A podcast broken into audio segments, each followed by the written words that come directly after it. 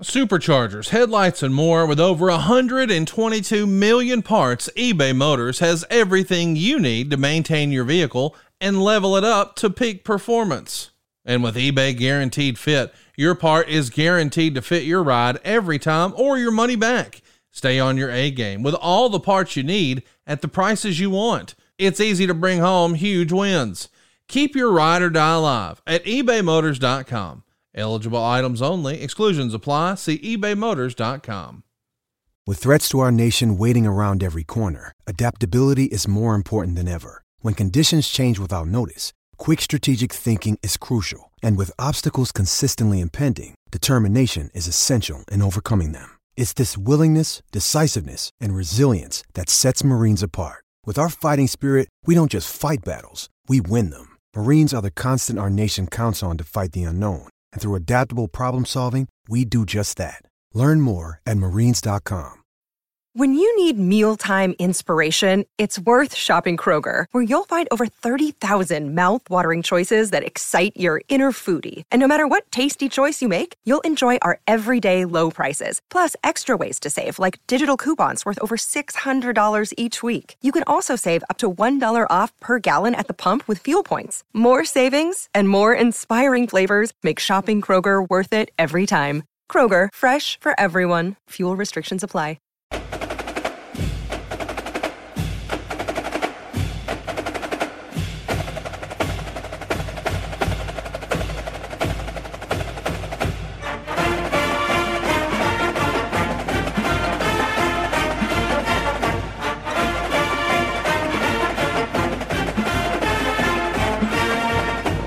Conrad Thompson, and you're listening to Grillin' JR with the voice of professional wrestling, Jim Ross. What's going on, Jim? How are you? I'm good, man. I'm good. I'm uh, I'm feeling well. Uh, I got a lot of exercise today. I sat in one lounge chair at my pool for at least an hour in the boiling sun of Oklahoma, 95 degrees. And then, hold your breath down. It's it's a pretty start. I got up and walked about 10 yards and sat down, a couple of squats in another lounge chair. But you think, well, that's nobody could endure more than that. Not even a triathlete like JR. So I got my fat ass up, did a couple of squats in the way, and what's kind of funny, nice, funny visual. Then I sat back down in my original lounge chair, and I thought I had a hell of a workout. So I'm, I'm doing good today. I've, I've had a shower. I've made a mule. I'm good, man. Life could not be better. Well, we're hoping to make everybody else's life a little better today because we've got an interesting topic. We're going to be going back 15 years to the day to revisit the WWE from 2004. Specifically, we're going to be covering Vengeance 2004, which went down 15 years ago today.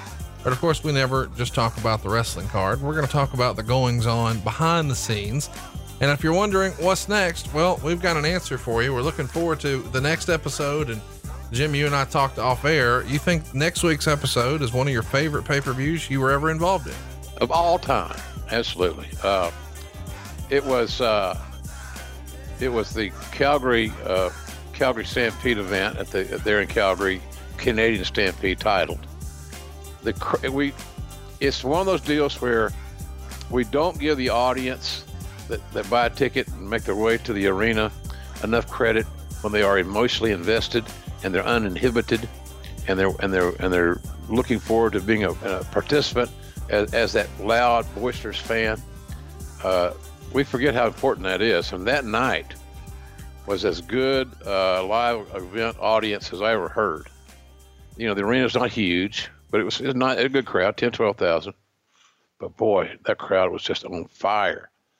And the other thing that was interesting that day was watching pat patterson eat a giant turkey leg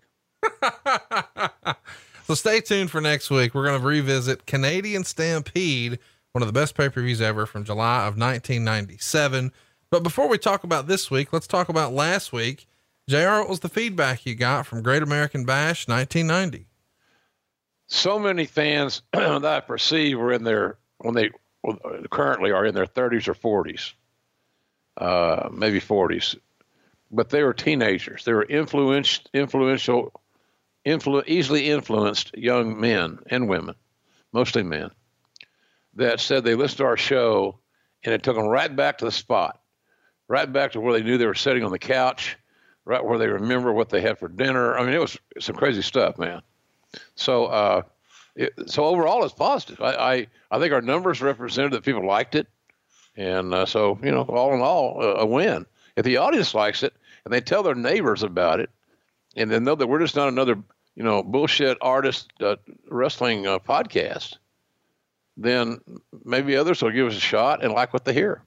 I sure hope so. And we hope that you're telling your friends and leave us in a review and uh, spreading the word that Jim Ross has a new format, revisiting all the great moments in professional wrestling history. And today is going to be no exception. Vengeance 2004. Uh, it's an interesting time in the company. WCW's gone, ECW's gone. Uh, it's all just a, one man band at this point. I guess you could count NWA TNA, but they weren't really making headway at this point. Uh, they may have had a Fox Sports deal uh, coming, but they're in the afternoon. They're not prime time. It's a totally different ball game from some of the years prior we've we've talked about here on the show.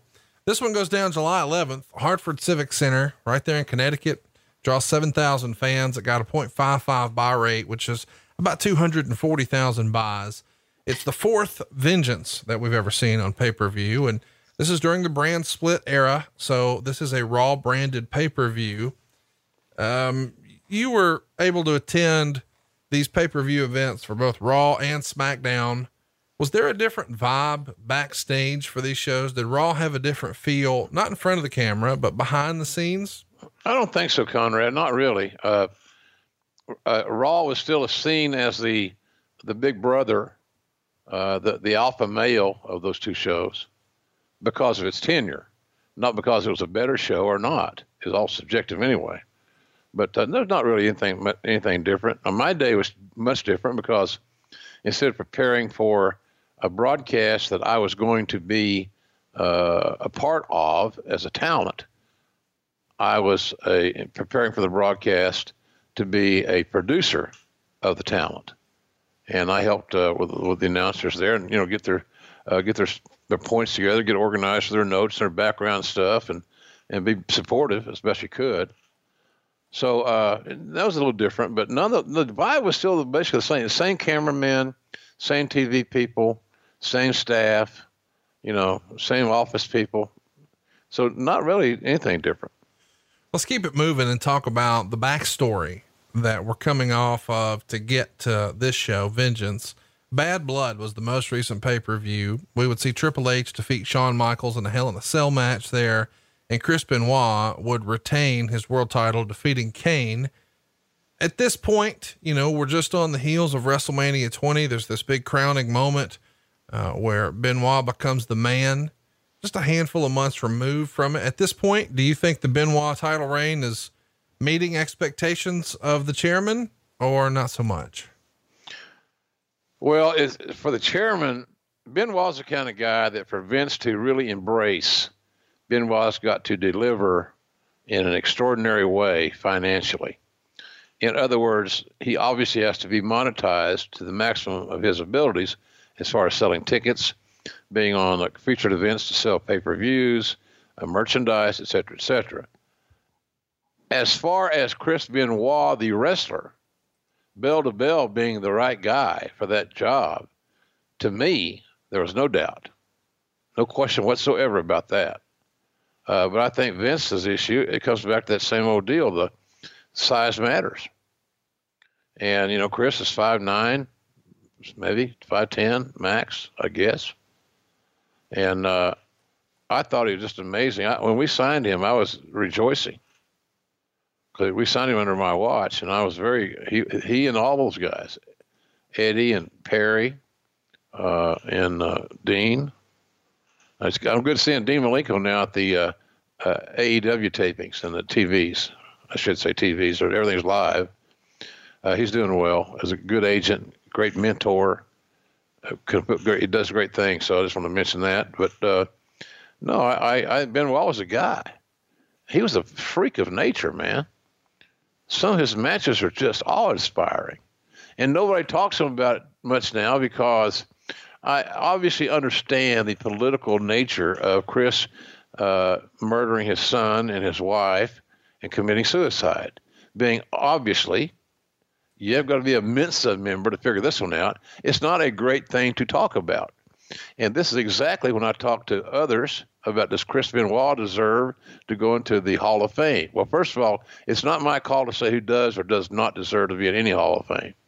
But I can tell you this, I, and I know this in my heart of hearts, that if Chris Benoit could tell us, and someone asked, should you go into the Hall of Fame, he would say no because it would cause too much of a distraction.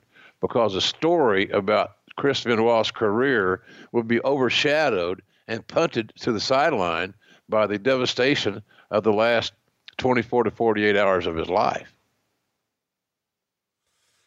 Let's uh, let's talk about where the business is for the company at the time. They're going to release financial data for the fourth quarter of the fiscal year 2004, which is going to tout an increase in revenues over the fourth quarter from the prior year of 21 million dollars. Uh, specifically, they're showing the latest buy rate figure for WrestleMania 20 to be 885,000, which is a strong increase over WrestleMania 19. It's up like 55 percent and it's obviously going to greatly increase the pay per view revenue. The extra pay per view Royal Rumble draws 582,000 buys, which is also uh, up 15 to 20%. I say extra because we've got more pay per views in this quarter than we did in the prior yeah. year. Your home video release income is also way up from 8 million to 11.1 million. When these numbers start to come in, is this telling the story that business is turning around? Or, uh, you know, it's not necessarily the case that there's more fans here, but we figured out a way to wring more cash out of the fans that are passionate? I think that uh, it meant that the Chris Benoit on five, nine, or 10 experiment was a successful mission.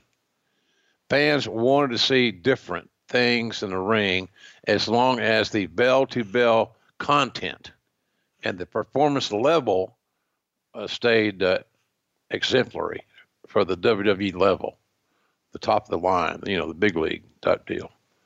So uh, I think that what it told me was that the fans were ready for a little different presentation, and so we needed to kind of tweak our offense a little bit. Everybody need to we need to tweak what we're doing, become more versatile, be open-minded enough to do new things that fit our skill set.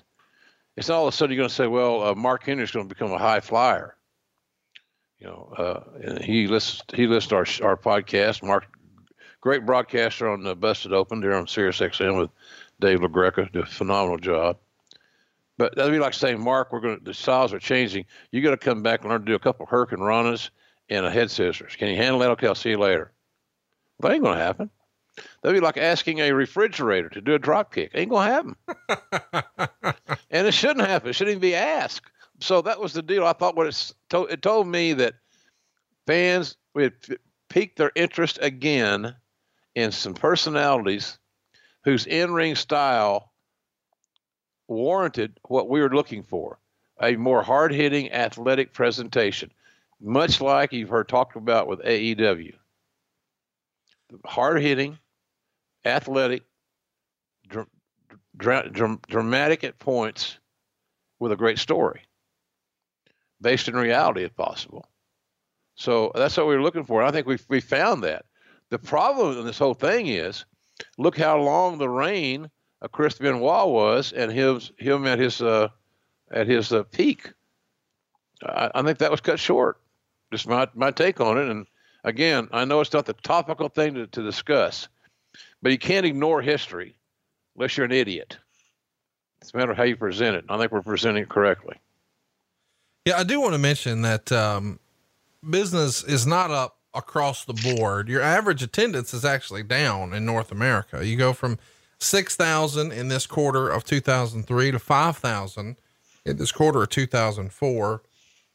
International attendance is down a little bit, but only about 500 fans. Television advertising was also down a little bit, but Wade would explain that part of the reason that's happening is because of the way ads have been sold on SmackDown uh, merchandising is actually up uh, from 20 million to 25.7. Home video way up, as we mentioned, 3.1 to 11.1. But a big reason to that is you guys put out the Monday Night War DVD and it sold 118,000 units in that quarter.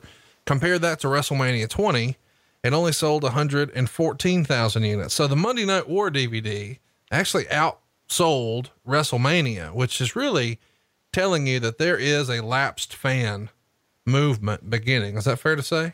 Yeah, and the Monday Night War uh, scenario is more interesting than the the other DVD. It's amazing too when you look at the the revenues of the company just 15 years ago, and know now that this is a multi-billion dollar company. But in 2004, revenues are 374.9 million. In 2003, it's 374.3 million. So while you may say, "Oh, well, attendance is down and ratings are down," revenues are actually just a little bit up. Not enough to make a, a major difference uh, to the bottom line, but enough adjusting behind the scenes to make sure that we're still on the right course. And the Motley Fool would analyze the latest financial statement and they would say, when it comes to wringing out profits, WWE is clearly at the top of its game. The question for investors is whether they're willing to buy into a company with such a murky revenue picture. For my own part, I suspect revenues will remain in a slow growth phase for a while, but on the other hand, wrestling ain't got nowhere, ain't going nowhere anytime soon. So I'm confident that there will be a few nasty downside surprises. So as long as WWE keeps a headlock on costs and continues to reward investors with a dividend and ample free cash flow, I'd be glad to keep it on my tag team. And if an investor uncertainty drops the price over the next few months, that would help seal the deal. But if you get in the ring with these brutes, keep your eyes peeled. A big drop in revenues, like a folding chair to the back of the head, could change the direction of the match in a flash.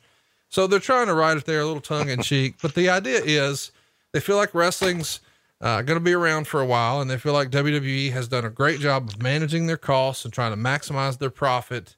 When a report like this comes out, is it high fives around the office? Well, first of all, we want to acknowledge the skill of Metaphor Man, because Metaphor Man, that content, that text that you just read, is dropping every reference, wrestling reference he knows, yep. into his piece. So he, ladies and gentlemen, is Metaphor Man. Uh, heck, I, I've always I said this on a lot of stories, and it's not a very good answer. I can add to it or subtract from it, but the bottom line of this deal is, I had a routine. I had a schedule. My every week had so had great similarities, and the and great predictability to be unpredictable. I knew where I was going to be every Monday and every Tuesday, every Wednesday morning at 10 o'clock.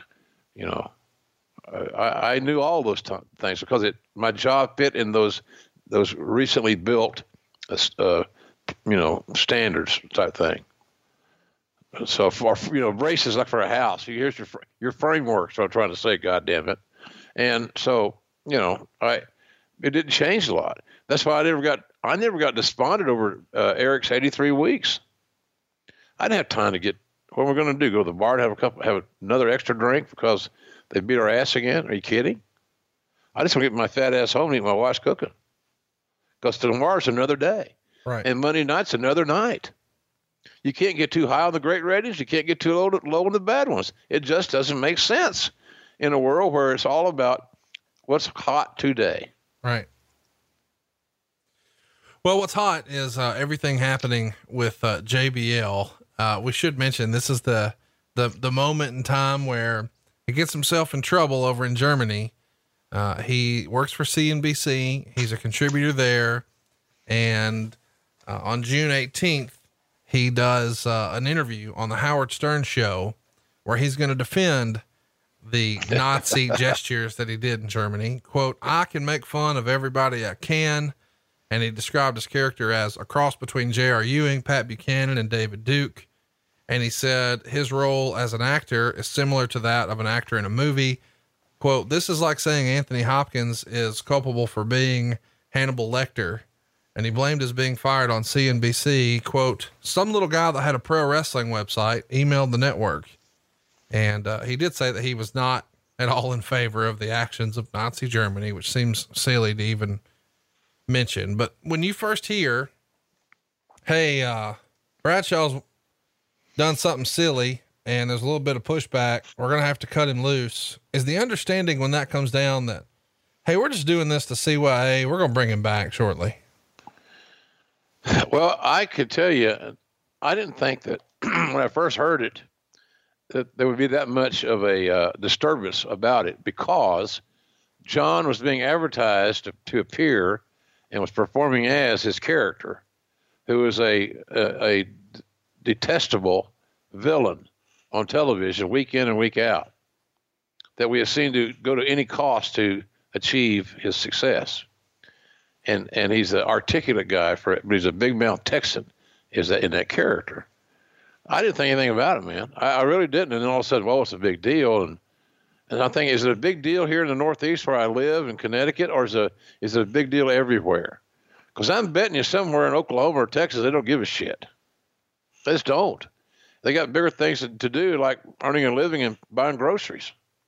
So uh, I never, I didn't understand. Now I understand the, the, the gravity of. I do. I'm not by any stretch uh, uh, Adolf Hitler fan. I don't have any of his memorabilia. I don't watch his movies. I'm I'm done with that guy. He's a he's a he's he's a goddamn devil. So why would I even spend time studying about the devil? I don't want to visit where he lives. I got other plans.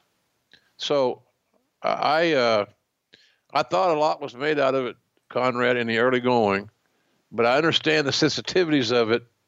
And if I was a Jewish man, I'm I might be even more affected. I was offended by the the Nazi the Nazi movement. It's, it's horrible. There's no good about it, is there? I can't find any. So uh, I, I think that uh, you know it was a it was a sensitive deal. You're dead if you do it, damned if you don't. It's a hot button. It, it, say, well, if you don't do anything, then you don't, you're you're you're disconnecting from your Jewish audience. Really? If you do something, uh, then you know is he getting his First Amendment right as uh, or Second Amendment right violated, and has was he in, in, in his character of a television personality, which is what I I say. John Layfield is too smart and too street smart and and and uh, formally educated smart to do something like that in a uh, in anger, Conrad, or in you know, he did it in the sake of entertainment, and you know, being a little stiff was his character. So I I don't agree with it. Obviously, in real life, but we're not talking about real life here. Right. His name's his name's not JVL, by the way, folks. Sure. So you know that's that's kind of how I looked at that deal. Let's talk about um, something Wade Keller wrote. He says WWE plans to tape editions of Raw and SmackDown about once every three months overseas Linda McMahon announced the news in her investor press conference this week, and the decision is in part a scheduling convenience as it will allow WWE to run a full week's worth of shows overseas without worrying about rushing back for Raw and SmackDown. It's also a sign that there aren't enough surefire sellouts in the US for Raw and SmackDown in larger arenas, whereas WWE is confident it can draw larger crowds overseas for its events, which are deemed as important by overseas fans, more so than just regular house shows that overseas fans are aware don't generate much news or include, mu- include much in the way of newsworthy happenings. The first tour will be in the United Kingdom in October. This is a significant adjustment because for years the WWE has just primarily been focused in North America and would pop overseas once or twice. And the rest of the time they're just hanging out here in the US and bouncing all over. But they've started to see crowds fall. As we talked about on average, going from 6,000 to 5,000, but abroad you're at 8,400. So you can sell significantly more tickets. Uh, and they think they can even build upon those because they were primarily taking house shows. Now they can take television. Everybody knows that's where the stuff happens. That's where news is made. That's where debuts happen. That's where titles change hands. What do you think of this idea? And were you a fan of it when, when it was announced? Absolutely. Big fan of it because it took us to new markets uh, fresh audiences, audiences that, that, weren't burnt out. They weren't in Allentown or uh, uh, the other spot there they used to take WWE used to take TV at for years and years and years. They weren't Shreveport we did Mid South television forever. Uh, Memphis. It was their markets that weren't burned out. They were new and fresh, and uh, the brand had a good footprint television wise. So it would it just makes sense that you want to monetize that television investment. You're producing a show, you're providing it to a carrier. At that time, I think it was Sky Sports, and uh, so yeah, they had the footprint to do it to promote. So why not? and I thought it worked out really well, especially when we went to the. You work several dates, several house shows, leading in or coming out of your television, and then the the sensitivities have got to always be on the front side and the back side of those tours, uh, to where you're not running the horses till they just want to drop before they get on that international flight. Be sensitive of their time off and their ability to recoup before they venture over. And then, because you've already got your TV done on the road, you don't have to come back and do television. You've already got it done. So then you can start your tour, either give the guys off that following weekend or you start late.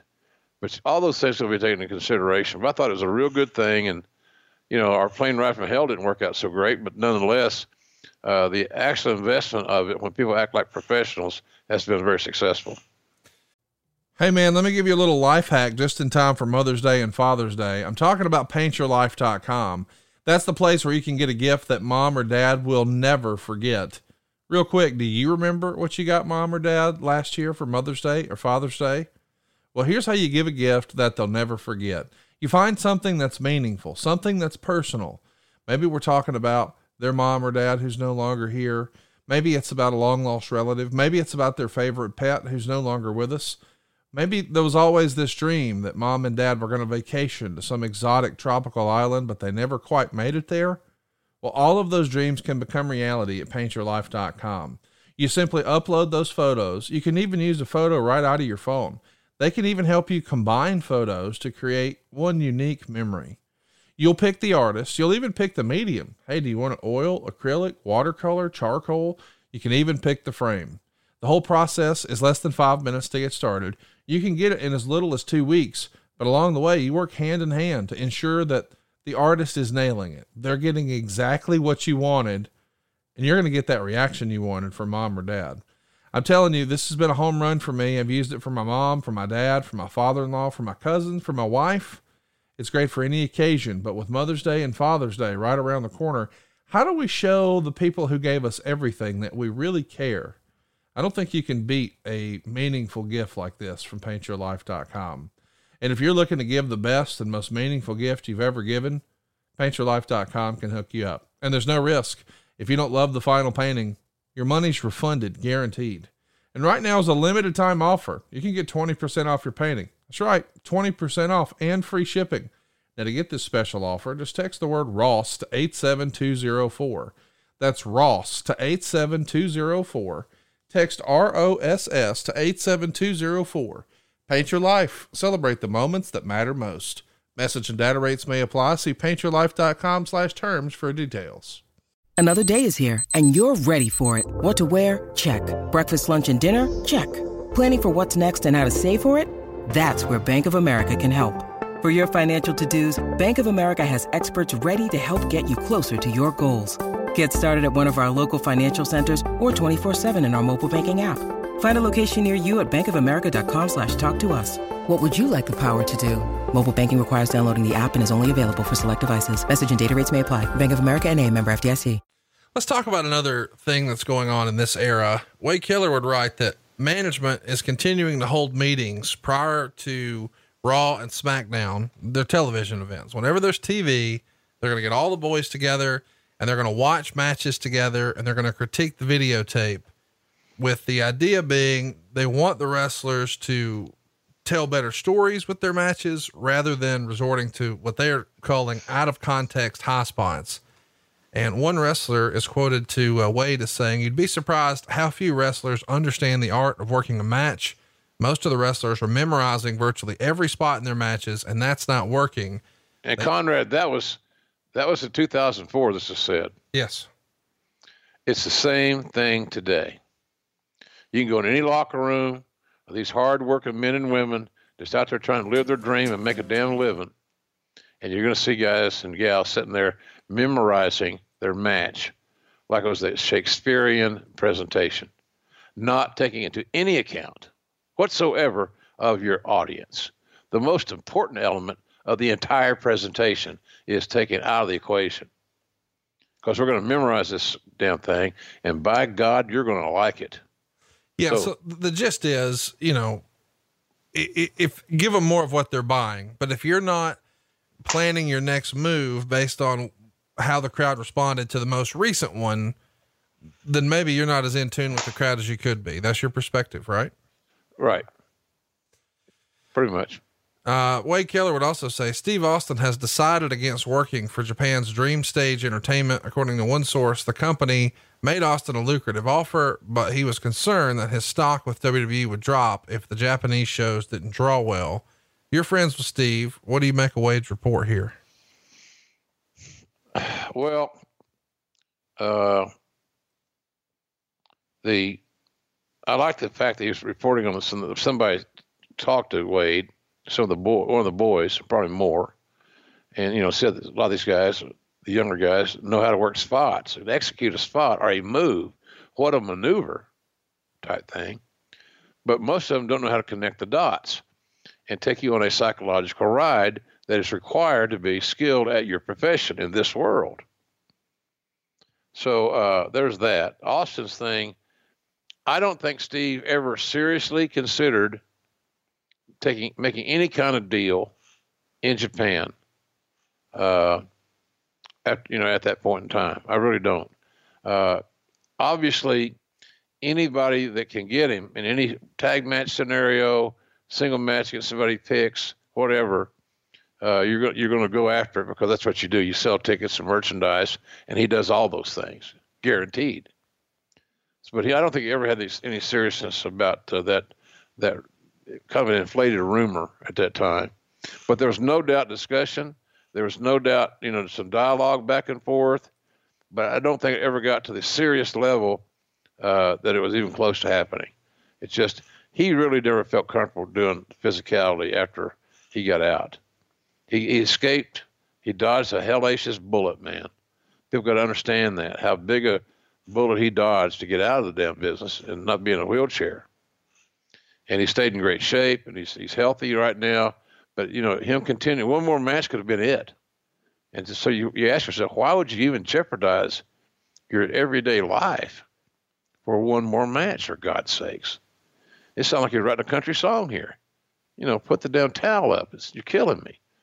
Go home, you all this money, and that's the, that's his deal. He's always going to make money, but he's not going to put his health in jeopardy. And, and why should he? And why would anybody want to do that?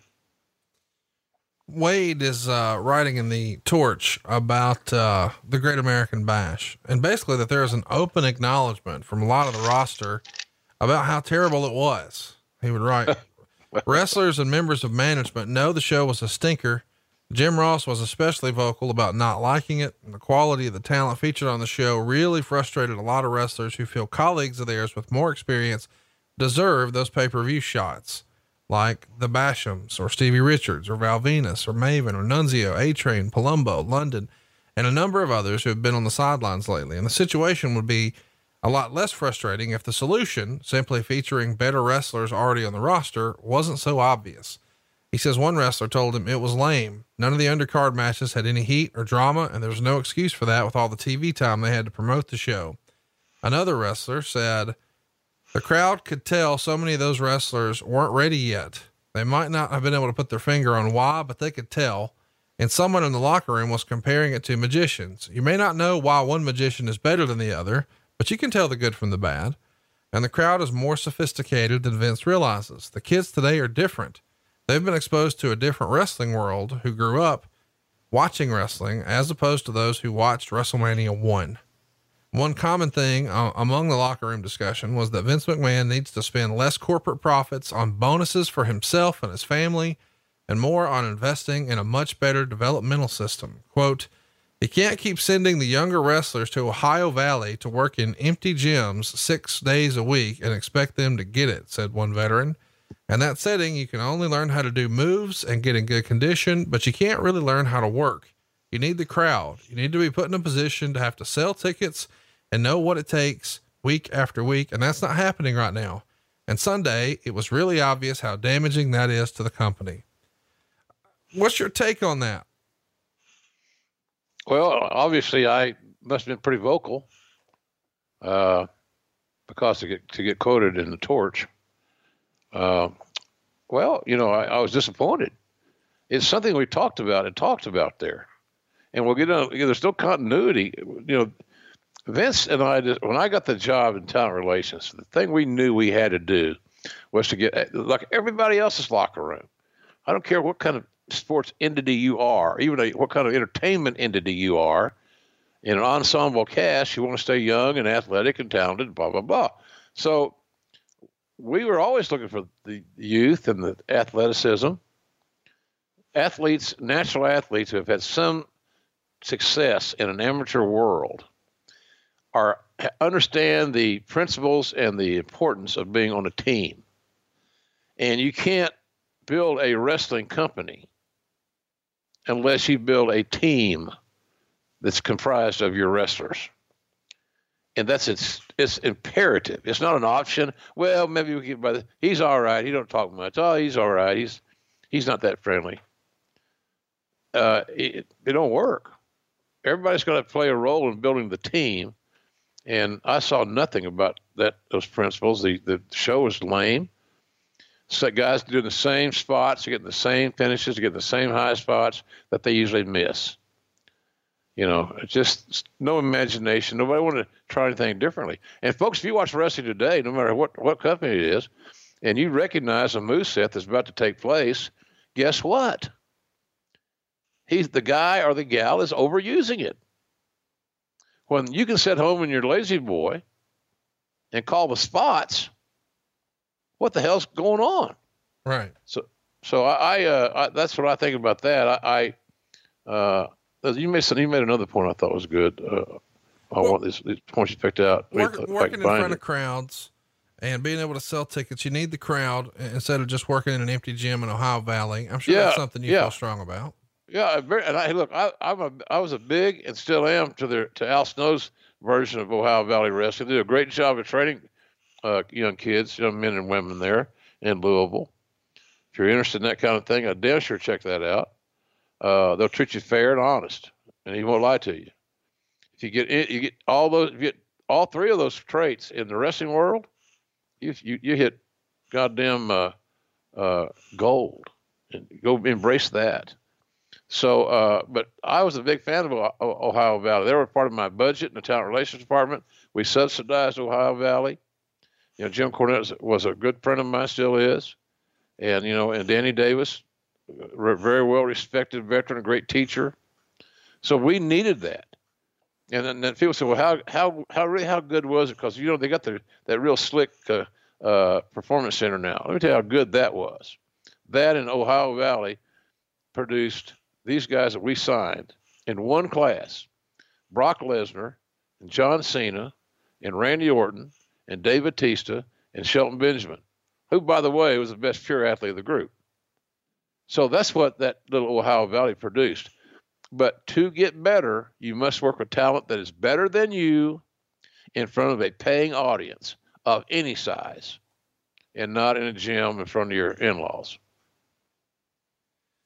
Brock Lesnar in this era did a uh, interview with ESPN where he says he wanted to be able to have money and and not be poor, which is why he took the quick path to fame and riches. But in retrospect, he wishes he'd gone right into a tryout for the NFL, and uh, that's yet another comment which uh, won't exactly endear him to his colleagues in the WWE.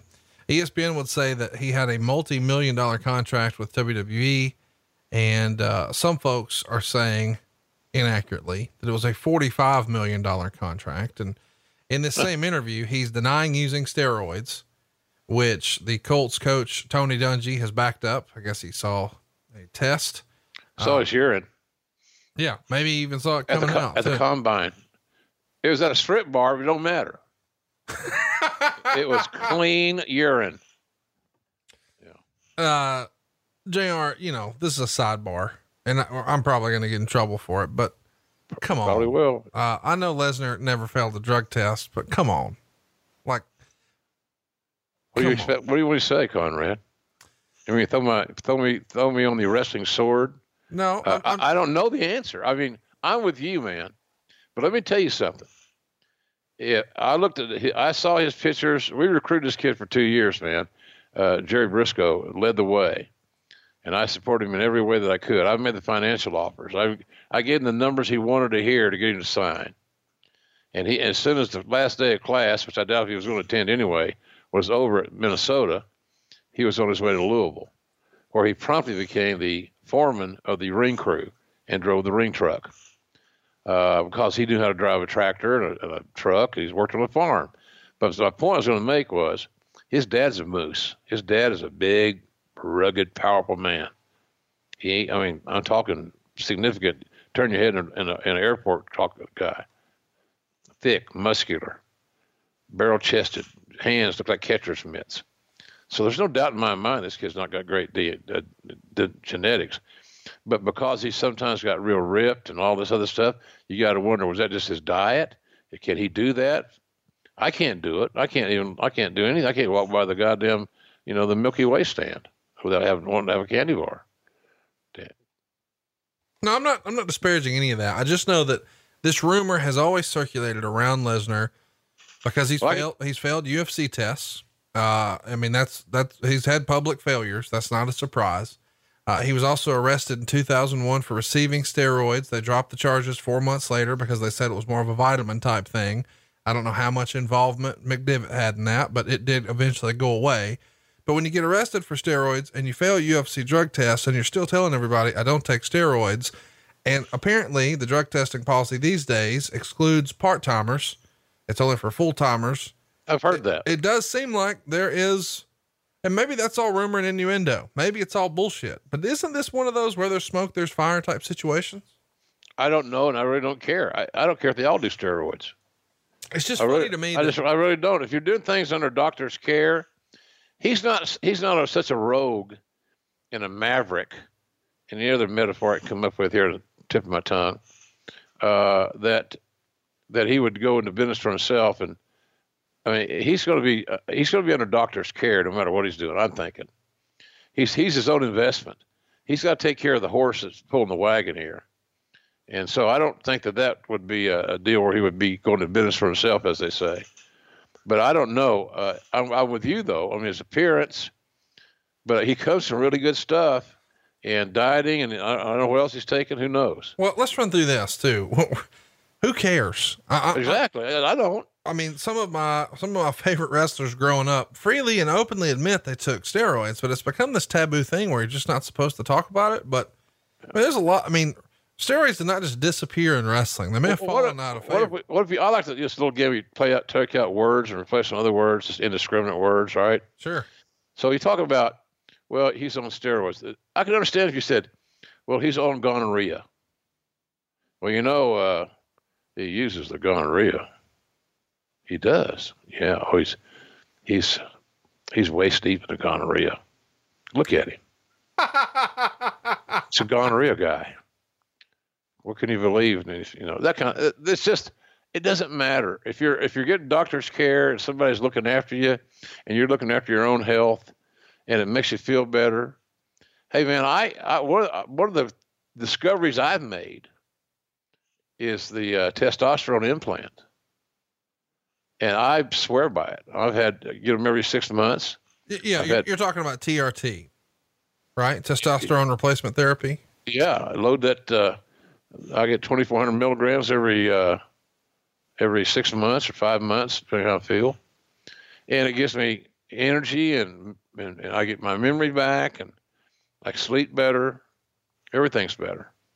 So if if that so why should I deprive myself of that at this stage of my life? There's no reason to do to to deprive yourself of it, and that's what I said about those guys that do this do the gas as long as you're using your, your brains and it's under doctor's care and you're not looking, you know, blowing yourself up like the the, uh, the Goodyear blimp or the, or you know subway guy, then why not? Why not? It's and some people go, oh, I can't believe you said that. Think about it. Under doctor's care. That's what I'm saying here. Of course. So, listen, moderation is the key to life. Um, this, there's a story, this ESPN story. Man, it's got so many layers to it. But one of the things discussed is his April motorcycle accident where he broke his jaw, uh, oh. fractured his left hand, severely pulled his groin, suffered some tissue damage in his lower abdomen, and his testicles are bruised and swollen for weeks. And oh my God, how big were they? When uh, massive. He and his agent downplay this to the media. They don't want it to hurt his chances at the league.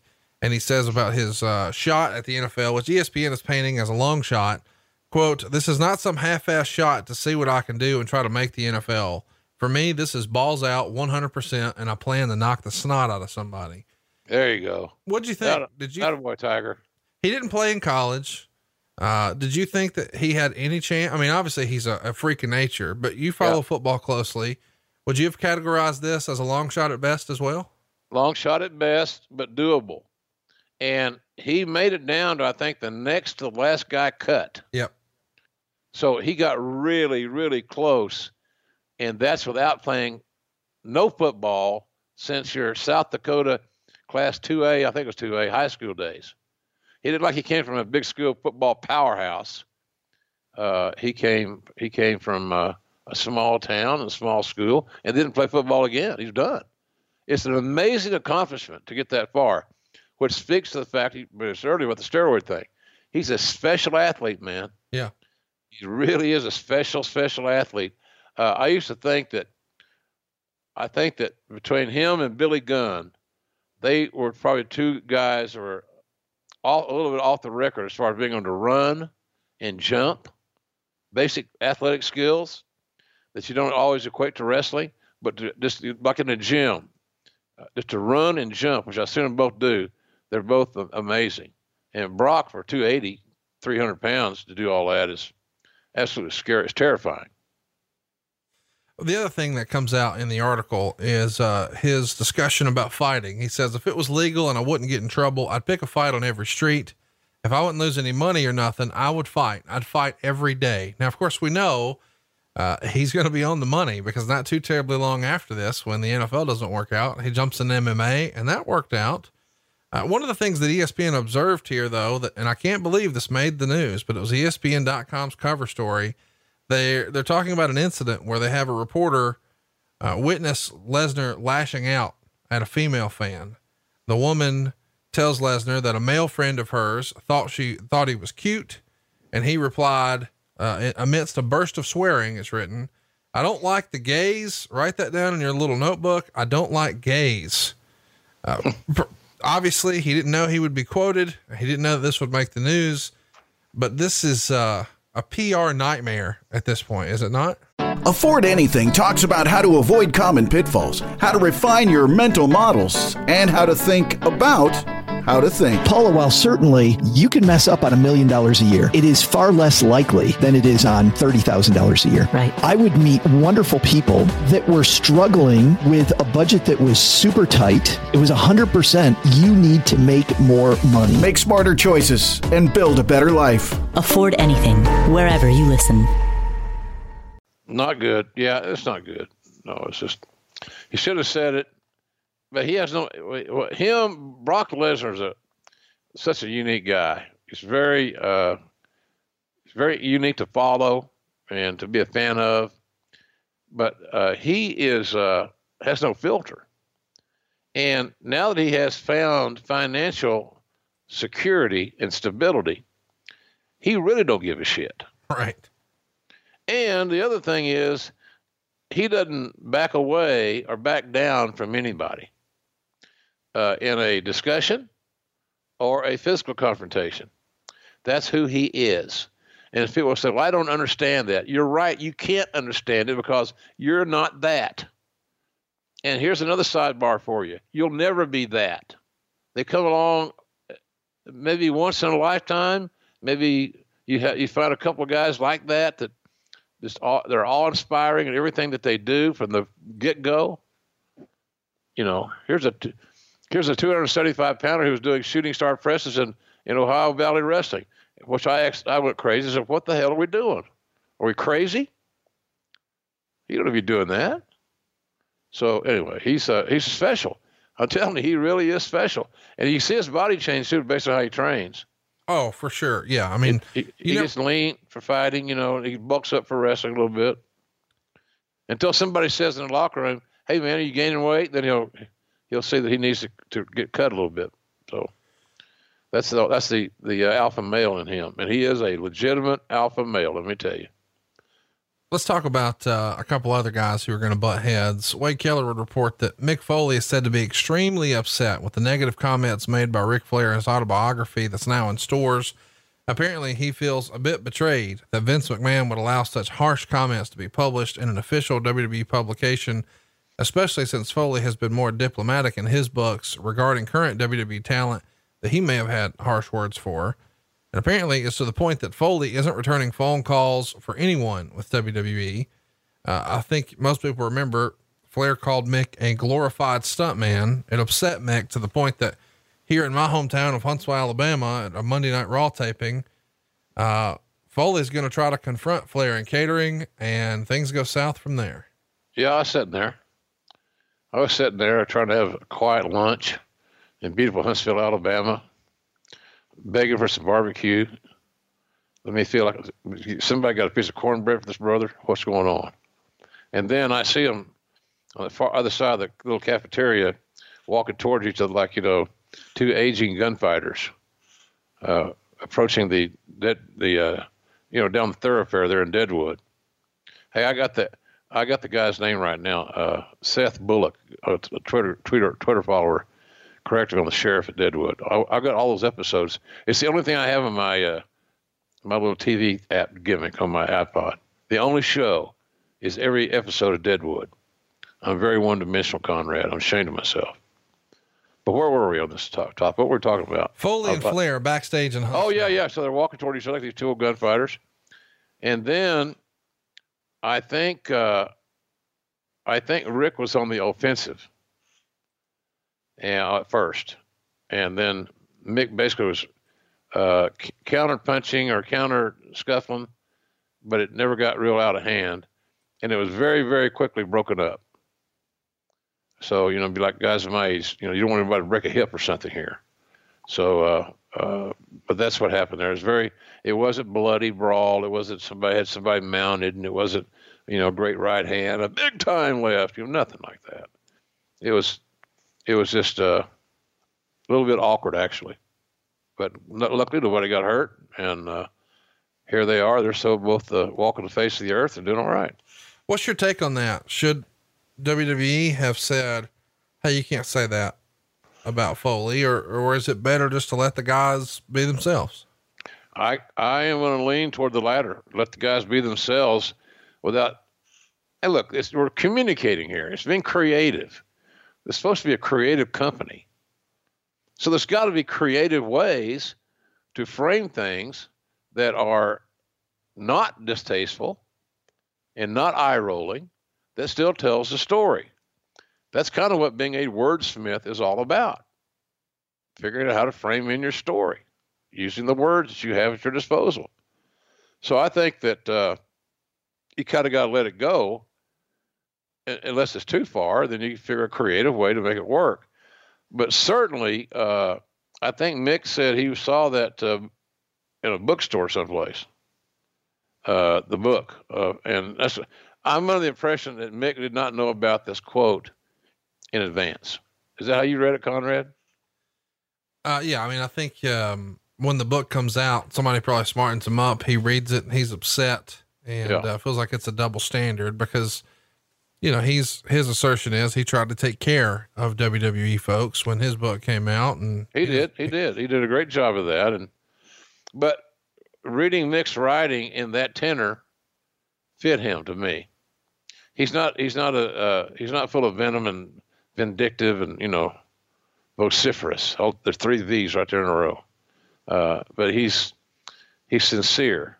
So when he's at his when he's writing at his sincere best, it very poignant to me. I think uh, he did the right thing, but it's, he should have been made aware of this, and the WWE should have been made aware that if Mick is that upset about it, and the only way he would have known that is to have a, an advanced copy. So if you're, what I would say from now on, I was if somebody's writing a book that you're publishing, uh, then and it mentions another talent, that talent needs to be made aware of what it says. So if they have any issues with it, yay, nay, or indifferent, they have the opportunity to express themselves. Simple as that.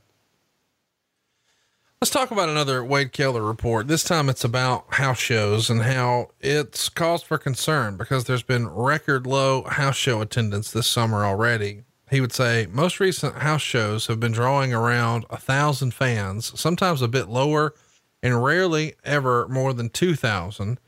And some of the buildings WWE's been booking have been smaller arenas since they knew it would be low. But in general, these tiny crowds mean tiny payoffs for the wrestlers and there's a handful of SmackDown house shows that are canceled in recent weeks, and wrestlers would rather work, but they'd rather be canceled than work for nothing. And since their payoffs are often based on attendance, once they pay for their own hotel, food, and rental car expenses, some of the guys may actually wind up losing money on those events.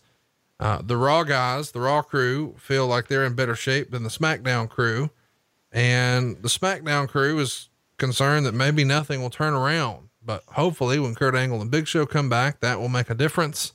But some of the lower card wrestlers actually appreciate that when ticket sales are sluggish, some of the big stars lay out, like Triple H or Ric Flair, Chris Jericho, Eddie Guerrero, Kurt Angle. They would just not make that event, which means that they're not siphoning off a big cut of the gate and they get a better payday this is all making a lot of sense when you start to think about, hey, we're going to start going overseas once every three months, does it not? Yeah, but let me tell you, this uh, formula that Wade laid out there is not quite accurate. Uh, the the formula uh, in that era uh, of paying talent on a live event was, was somewhat, it was deceptively simple, but obviously because it was uh, discretionary, it had its complexities if you had a house where the the net the net meaning the number immediately after taxes. So the net house is a hundred grand let's say okay?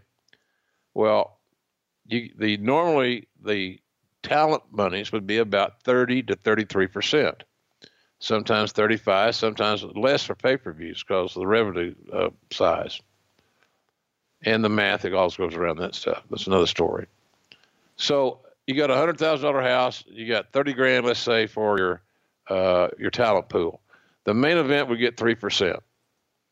Three percent, grand, three percent, uh, or not thirty grand. Yeah, thirty grand times three percent is what? Nine hundred dollars. Yeah. So both guys got if two guys in the main event get nine hundred dollars, unless you're Stone Cold, you get five percent.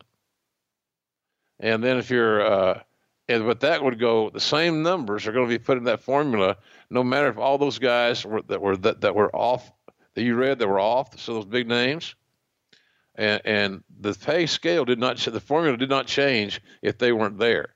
So the main event on that card that they were not on is still get paid 3% of the uh, net after taxes. So that's if that, that makes any sense to anybody. No it makes it's pretty makes great the, sense and i'm glad you're sharing it with us because it's always been one of those great mysteries as a wrestling fan. You know, how does this work? I'm sure it's a mystery for a lot of the boys too, but you saying it's 3% unless you're stone cold and then it's five. That's a nugget of information that I don't think's ever been out there. So, uh, well, it's just fact. And then the, you, the challenging part comes in uh, and there's where you get to some of your, your friendly and some not so friendly discussions with your talent is when they don't, when they disagree with your uh, assessment of their value on the card because many of them don't take in consideration how much how big is the pie that we're slicing up.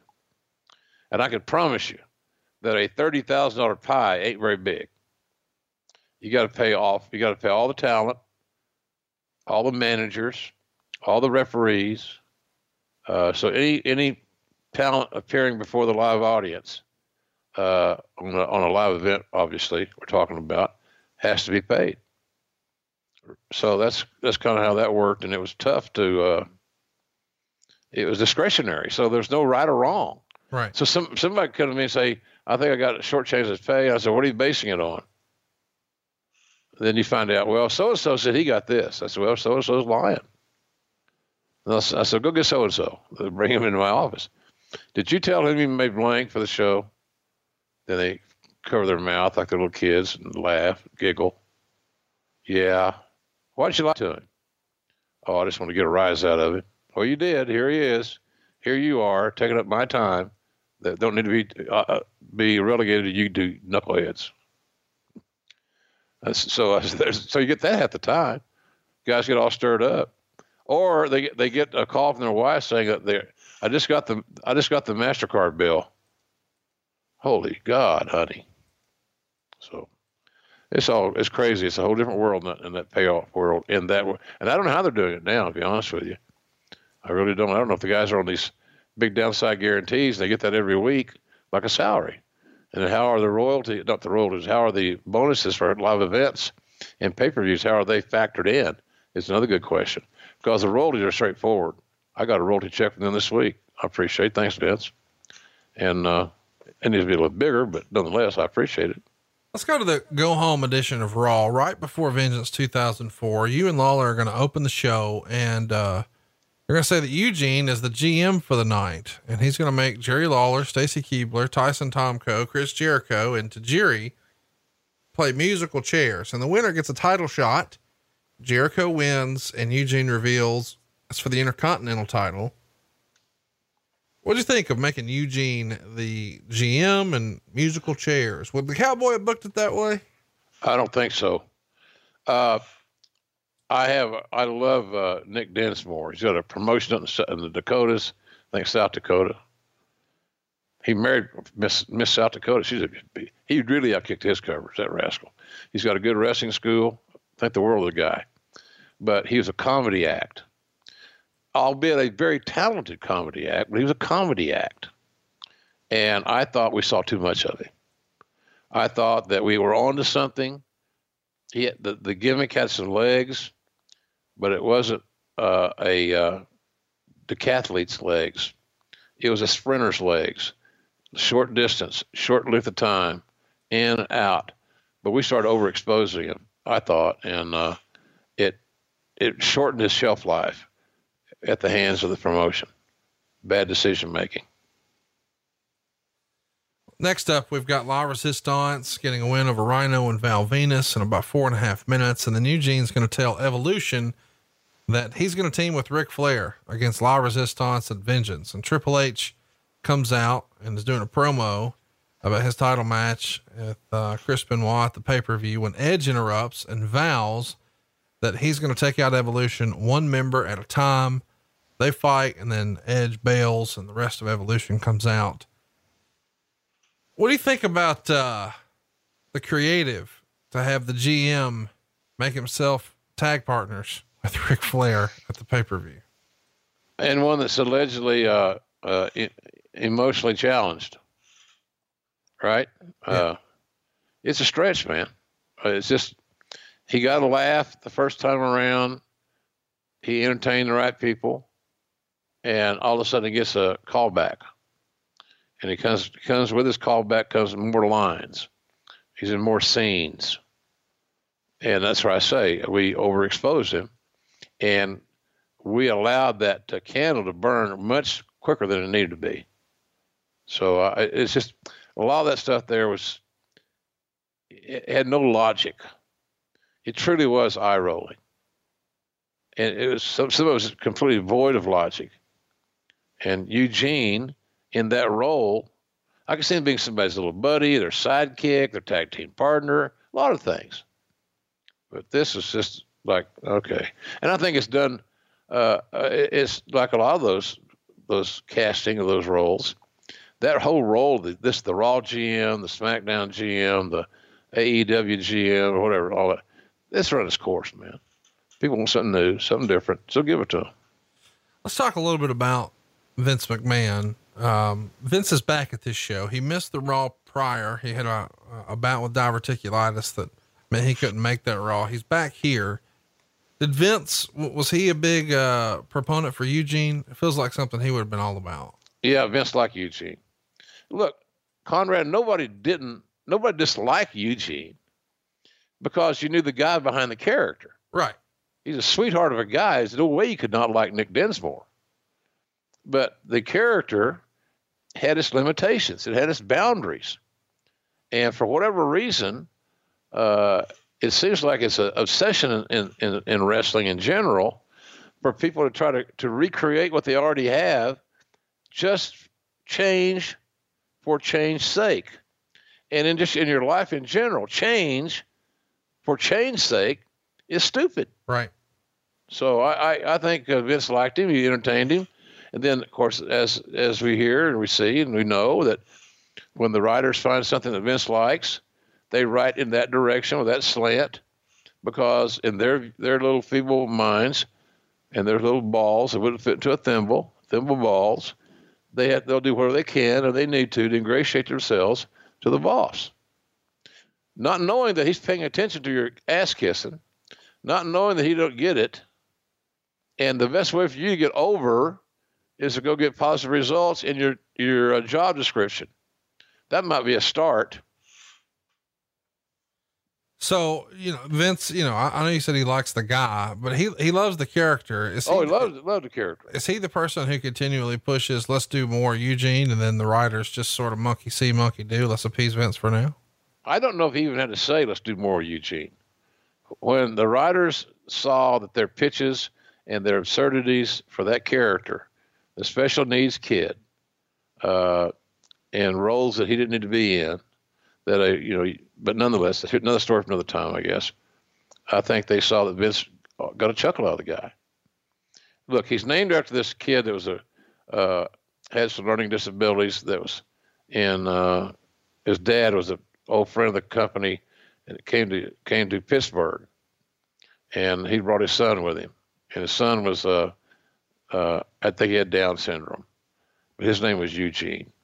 So the character Eugene was actually named for this special needs kid that uh, would come to the matches in uh, Pittsburgh with his dad, and the kid was probably 40, but he he looked, you know, because of his Down syndrome, he looked very young, and I know he had a real crush on Moolah. Really? God bless him. He didn't get out much. But anyway, uh, that's where that name came from. So Vince kind of had a soft spot for Eugene, and uh, so the character got an extra lap around the around the track. Let's uh, let's talk about the next segment here on the show. Batista's going to fight uh, Kane to a no contest when Matt Hardy would attack Kane, and then Ty Grisham is going to interview Hardy backstage, who's refusing to comment on Lita. Next up, Randy Orton would pin Chris Jericho with a roll up from behind and his feet on the ropes in 18 and a half minutes. A really long match for Raw. Then Hunter would uh, jump with Eugene in an air mattress, like one of those uh, bouncy house deals uh, trying to manipulate him to go along with their plan. Then we would see Nidia beat Victoria and Molly Holly for a contract for a title match on a pole match. Yeah. Then Trish would knock out Lita with her cast and pin her to fulfill her title match defense. And Trish gave Lita a hard time about being pregnant. And then uh, in our main event, Triple H and Ric Flair and Eugene would be Edge and Benoit after Eugene knocked out Benoit with a chair from behind as Benoit had Hunter in a crossface. 15 minutes and 45 seconds. It's uh interesting. Is that the right word for this episode of Raw? Yeah, it was. Uh, there were a lot of left-handed marriages, as they call it in the booking room. Uh, a lot of things that just didn't quite fit. You know, if, if you had not seen uh, Eugene in all those little uh, stopovers for comedy and absurdity uh, so many times. Not maybe once, okay, but so many repeat appearances. Uh, and he was only, and you're building toward the main event, the tag team match. I get it, but you know the audience is audience strange wrestling fans, especially nowadays. Man, they get enough of your ass in a hurry and then they move on. And as an as a talent, you got to be able to listen and observe what are you what are you doing that they're they're getting off on, and uh, that's that's why memorizing these matches doesn't work very well. But yeah, I, I like the match. I, I it just again seemed to seemed to be a little bit Conrad, Ric Flair, Triple H. Okay, I get it, and Eugene. So you can make the old argument, well, it's try to do something different, Jerry. You're always professing new things. Fans like new, they do. I just didn't think that was a long term deal, and maybe it wasn't supposed to be.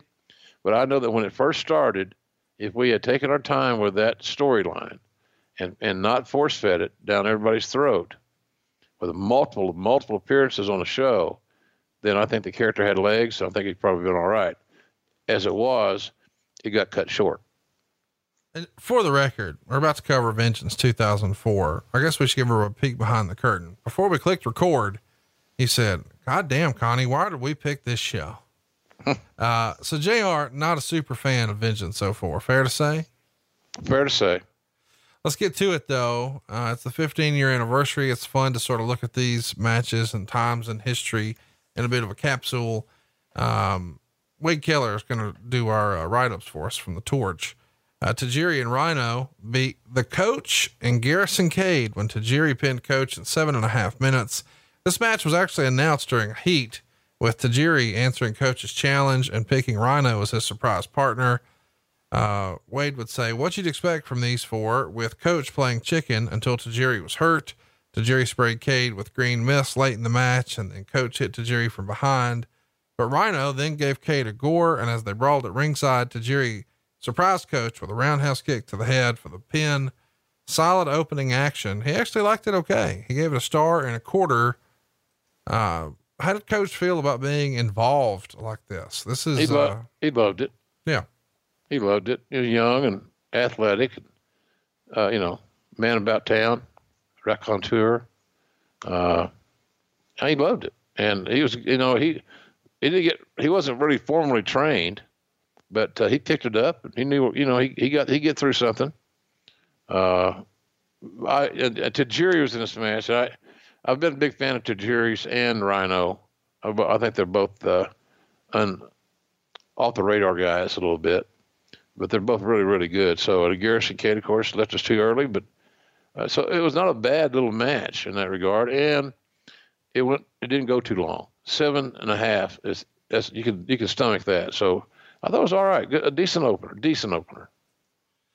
Next up, we've got Ric Flair, Batista, and Orton, and they're upset that Eugene is having any sort of involvement with evolution. And Hunter says he has a plan, but he's wondering about where Eugene is, and he's a little worried. And when he goes looking, he sees Chris Benoit trying to convince Eugene that he is his friend and the evolution members are not. Eugene is conflicted. Boy, this is all about what you were talking about, just overexposure of Eugene. Yeah, it it again, the theory of pushing the Eugene character is not bad. But anything, you know, some Vince even told me this one time. He said, "God damn, Jr." I said, "How much ice cream can a man eat?" Right. Even even so, in other words, even though we love ice cream, we can't eat it at every meal every day. Just don't do that. Uh, so anyway, that, that was kind of that that scenario. I, I it's just too much. It loses edge. It's not new and fresh anymore. And every time you throw him out there, it takes a little bit more of the bloom off the rose. Let's keep it moving here. We want to talk about the next match. Uh, it's Batista and Chris Jericho. Wade would say it's only an okay match. And he says Batista isn't good enough yet to be carried to an above average match by someone even as good as Jericho. Uh, Batista won when he gives an awkward sit out power bomb to Jericho and the ref counts to three, despite Jericho's left leg being draped over the bottom rope. Two stars. What did you think? I thought it was better than two stars, but not significantly better to have an argument about it. Uh, you know, uh, Dave was coming into his own. You know, he was he's still catching up, and Jericho been around forever. So you know, Chris was a a much more refined and had a higher skill set at that time than did uh, Batista. But I didn't. I don't recall it being when I watched it. You know, earlier this week, I thought it was solid. You know, uh, so I, I had a. I didn't like the, the made point. The made a point of this was that they're, you know, the introducing uh, Jericho from Long Island and not Winnipeg. Sound like a small thing. But if you're a wrestling fan, loyalist type person, those things like that bother you. And I think sometimes when we admit those this a malady, if it were one, that's when we catch a lot of grief from the non-believers. I mean, you how can you remember that shit, Jr? Oh, I don't know. Just do. Just do. Yeah. Because I love I love it. Maybe maybe that's it. Maybe you should love something as much as I love wrestling. How about that, asshole? yeah, this is, uh, I mean, according to, you know, the rumor and innuendo, and I want you to sort of set the record straight. the real deal is, uh, Vince doesn't think Canadians are relatable. So he thinks that, you know, we, we need to have all of our stars being from an American town. That way they're more relatable. Is that the same thing you heard? I've heard that. I just can't imagine. He never said that to me. And we've been in a lot of meetings along those times, a lot of meetings. I don't recall us ever talking about that. We, I remember talking about this deal, but it wasn't. I think it was to, to make him a, a little bit more uh, refined, uh, elitist a little bit, uh, and being from Long Island would more readily identify that than it would him being from Winnipeg. You know, I always thought, well, why, why can't we say he was, he's from Winnipeg, but he's now living in Long Island? And, and the other thing I would say is, who gives a shit? Right. So anyway, that was made a big deal. I thought uh, on this stuff, and you know, so, but that's one of his deal. His deal. He woke up one day said Jericho needs to be from Long Island. Okay. and nobody said nothing because it's like I used to tell Paul Heyman. You got to know what hill to die on, pal. You got to know what hill to die on. And that wasn't that hill for me. He could be from goddamn, you know, Muskogee, Oklahoma if you wanted to. I don't, I know where it is. Uh, next up, we've got Eugene storming into Evolution's locker room. of course room. you do. Yeah, yeah, we gotta have more of that. He's gonna storm into Evolution's locker room upset, and uh, Hunter's convince him that they're his friends, and uh, it helps when he gives him one of uh, Ric Flair's robes, and Eugene yeah. was uh, Eugene's excited. He's gonna strut and he's gonna woo. It's a little overdose of Eugene. Next up, La Resistance. Versus build up now. Who could they be against, ladies and gentlemen? Ric Flair and Eugene. I'm like, damn it. That's a great booking. So uh, they go 12 minutes, 28 seconds. It's a DQ win. Eugene wrestles the first half of the match by imitating Flair. Flair's reacting with disgust. The crowd's eating it up though. Uh, and then Flair tags in and La Resistance work him over for several minutes. And in the end, Conway takes a cheap shot at Eugene by ramming him into the ring post. Eugene snaps and attacks La Resistance, and when the ref got in his way, Eugene shoves him down. There's your DQ. Uh, he gives La Resistance a stunner, a rock bottom, and a people's elbow. So we're getting all of our cool stuff in. Two stars. What'd you think of this match? Oh, entertainment. You know, it's just, I, I guess it was booked and laid out as to what it had to be. Because it, it really, even though it was a tag title match, uh, the champions who are, you know, Rob Conway is a hell of an undervalued guy. Uh, but they, uh, they were, they were, didn't have any heat. They had no momentum coming into the match. Uh, Eugene and Ric's another left-handed booking. Nothing, if, or little, if anything, in common. They brought them together. This little storyline with the evolution. That's about it. And uh, and Ric's and tags, and I don't, I've never been a big fan of Ric and tags. This was a involving a real personal issue, and wrestling the ice cold tag champions for the title is not a hot issue. So I, I wasn't overwhelmed with it. I, I don't.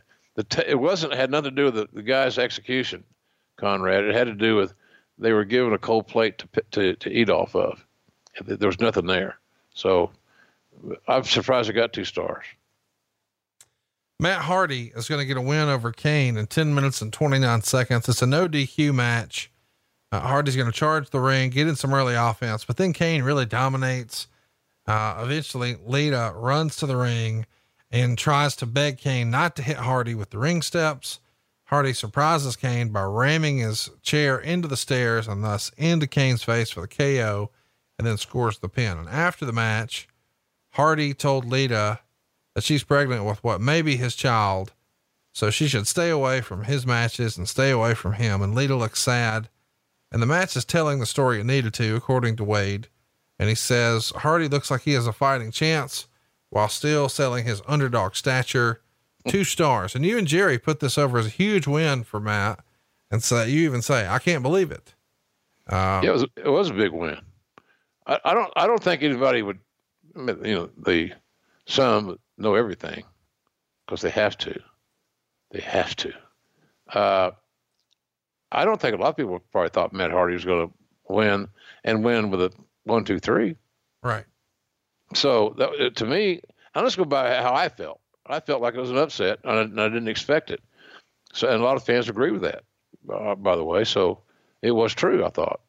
But yeah, the this now here we're we, first of all, Conrad. At this point in the show, we got to make sure we got at least one more way to get Eugene back in the show. Right. Okay. So give that some thought. And secondly, we're commencing upon a journey of pregnant women here. And it's going to be this is where the soap opera that Vince so dearly loves started coming into play. There's nothing wrong with pro wrestling soap opera. It's all about the execution thereof. And uh, you'll go through this as we go on, and I'll point some of those things out. But God dang, pregnant women and and mentally challenged general managers, and you know, why should anybody take this shit seriously? Uh, I guess we should mention this whole Kane and Lita deal here uh, comes to a head May 17th, where Kane attacks Matt Hardy and Lita promises him something for him to stop. June 21st, we see an episode where Matt Hardy proposes to Lita, and that's when Kane reveals that Lita's pregnant with his child, not with Matt's, and that she had slept with Kane in order to protect Matt. Uh, this is right out of Days of Our Lives. What do you think of this storyline? The demon seed has traveled its path to the womb of the one and only Lita. Uh, I thought, look, here's how this works, man. Think about this. There's no goddamn romance at all. There's no story. There's no journey. We go from having whispering something in somebody's ear in one month, and then a few weeks later, uh, she is uh, uh, with child. There's no chase. There's no nothing. Wham, bam, thank you, ma'am, was what this was. So it was a very, it was a unique story with a very unnecessary short arc so, but here's the thing, it, and it didn't have any really uh, uniqueness to it because I think that there were times when we had more than one diva pregnant. A lot of virile guys back there, man. They're not all of them calling home. So you know, uh, I I uh, I didn't like the I didn't I wasn't overwhelmed with it, but I would have liked it better if we had told a better story, and and when you say draw something out, it's a negative connotation but to extend the storyline in an episodic fashion is what you're looking for. Not you're going to draw it out. Draw it out is like painful. So I, it could have been done better, and had nothing to do with the talents again because they're just following marching orders. Yeah, I don't know what to say about this. A pregnancy angle here with Demon Seed, something else. um, Edge is going to pin Randy Orton in 26 minutes and 36 seconds to capture the Intercontinental title. Uh, it gets two and a quarter stars. Um, Wade would say the final five minutes were four stars plus easily, but the rest really dragged it down uh, two and a quarter. They didn't really love it, but this is going to end Randy Orton's seven month reign as the Intercontinental t- Champion, which I guess is like the longest reign in like seven years. What'd you think of the match, and what'd you think of Randy Orton's run as IC champ? I thought the match was excellent. I really did. I thought the match was uh, solid. They set a nice uh, platform, a foundation in the early part of that uh, performance to kind of get us in a, the mood of where we're going, what road we're traveling here tonight. And then, uh, as Wade pointed out, the last few minutes, where it was four or five minutes, whatever, and that too is subjective, folks. There's no hard, hard, fast uh, formula for that either. It's how you feel about it. I thought the last several minutes of that match was excellent. So I thought it was one of the both guys' better outings. You know, uh, I'm really surprised that Randy Orton is not being utilized more today than he is. He's that good. And uh, no company, including WWE's got a plethora like that word, Conrad? Plethora. I do. I do. Of, yeah, of talent on the level, skill set level of Randy Orton. They just don't. So uh, I think he could be utilized much more. He's a he's a very cunning, uh, mysterious at times, complex, and always provocative talent. And uh, I love his work. Uh, you know, he was one of those guys we signed that one class that went to OVW. And he's been around. He was a Hall of Fame guy, obviously. He's made a lot of money. God bless him. I'm proud of him. And he was the guy that Vince went crazy about hiring when we, when we, when we brought him into the system. Right. So, uh, but Randy Orton's a, you can go back and look at different years when he's healthy. He's, he has MVP like seasons as long as he's booked to play in that level. Then all of a sudden he kind of fades away from the storyline, the storytelling. I'd rather have guys that fade away and he just show up here or there and yawn. Just give them time off. Hey, Randy, we're not going to use you for three months. You're, you're going to get this great big old check every week like you've been getting, and everybody be happy, live happily ever after. Rest, get healthy, stronger, tighten up your core, blah blah blah. All all that stuff those guys talk about. Spend time with your family. That's the main thing. So that's what you do there. But you don't just tease him, bring him back here, there, and yon. So Randy's a big time player, man. He's he's as good as there is. And you look at the over the course of time. I mentioned that one class, you know, the Cena and all those guys, Brock, Batista, Shelton. Look how long Randy's gone on top. Yeah. And he's made himself a lot of money. He didn't have two pots to piss in when I hired him.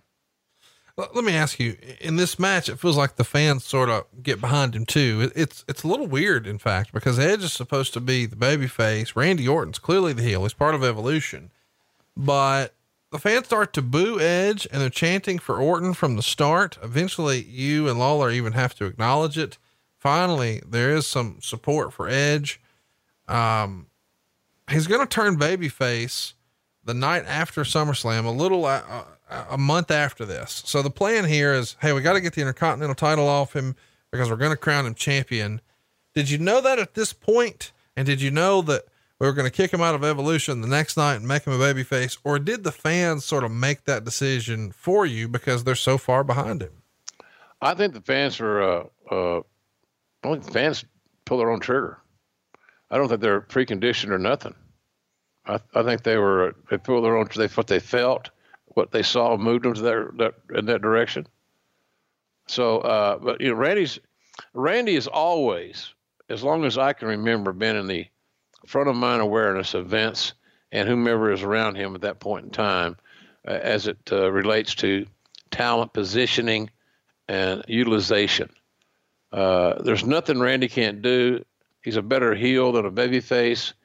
He's he may be more suited even that to be a character babyface a stone cold kind of guy that you can't trust, but he's damn sure fun to watch. And he does what he says he's going to do. And he's really not that nice a guy, but goddamn, I'd like to be like him. So, uh, but, but he's another guy. Just he's a he's a big time player. So uh, he he was a big star in, in 2004. He, I thought Randy had a good year. I thought he had a good year that year. And and the, here's the thing, Conrad. All the big matches that Randy Orton was booked in in 2004, and that's what you were talking about here he delivered. Right. That's all you can ask. Next up, Victoria and Molly Holly. They go six minutes and 15 seconds. It's a number one contenders match. Uh, they get one star. Uh, what did you think of this one? Molly is, uh, I guess we should remind everybody a few months prior to this, she had her head shaved by Victoria at WrestleMania 20. What did you think of her match here with Victoria? Two great hands. I think uh, Victoria got hurt uh, the match had to end a little quicker than they'd planned. Uh, class acts, both ladies are credits to the business. Uh, and that's one of the nice things. We talk about the, the advent. You know, I was in a position to, to facilitate some of these hires when uh, we started bringing more women backstage, back in the locker room, what I'm trying to say, in, in, the, in the family. Uh, and um, a lot of things changed. But one thing that I'll say that changed that I haven't thought about until today, and I should have, but it's important enough to me to remember to talk about here was the fact that a lot of these women, when I read the name of Victoria and especially Molly Holly, uh, and I see their name, and what it reminds me of is how what a class act they were, how they upgraded our locker room, how they how they're pleasant to be around, and they were great examples of what it's like to be a teammate and some of the ladies had less ego than the men, and where the men were just worried about me, and the women were worried about us. And that's of, I think about those ladies. But they're really they were big time players. I think a lot of the young male athletes were were helped by by seeing how some of these females conducted themselves as pros, and for that we all we owe them all a, a debt of gratitude.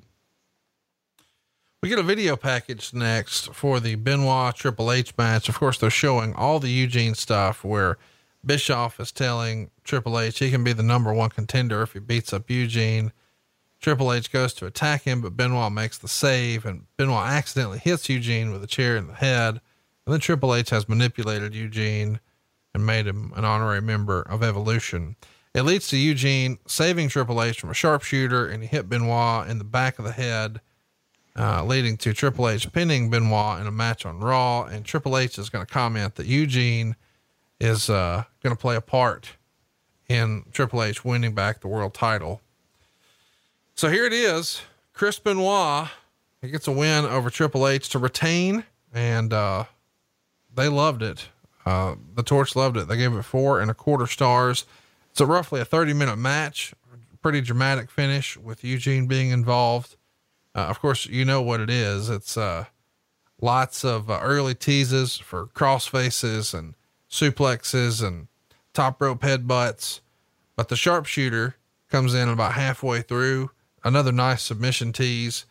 Uh, they can't say enough nice things about this match, and uh, it's going to lead to a rematch uh, two weeks later on Raw. They're going to do a 60 man or 60 minute Iron Man match for the world title. What'd you think of this pay per view main event? Chris Benoit and Triple H with a little Eugene, of course. Yeah, of course. Yeah, you, you had to take that as it was because that's been the whole build, the whole show. But again, in a perfect world, would have probably not seen as much of Eugene, which would have, by the way, made his involvement in this main event much more meaningful. Much more meaningful. Uh, the overexposure of Eugene in this show didn't do Triple H any favors. Uh, and quite frankly, it didn't do Benoit any favors either. It, it just split the focus a little bit. And I don't like split focus when you're talking about uh, a world title. It just doesn't make sense. It's unrealistic. Uh, but they these guys had a they had a classic, the kind of match that an announcer loves to call.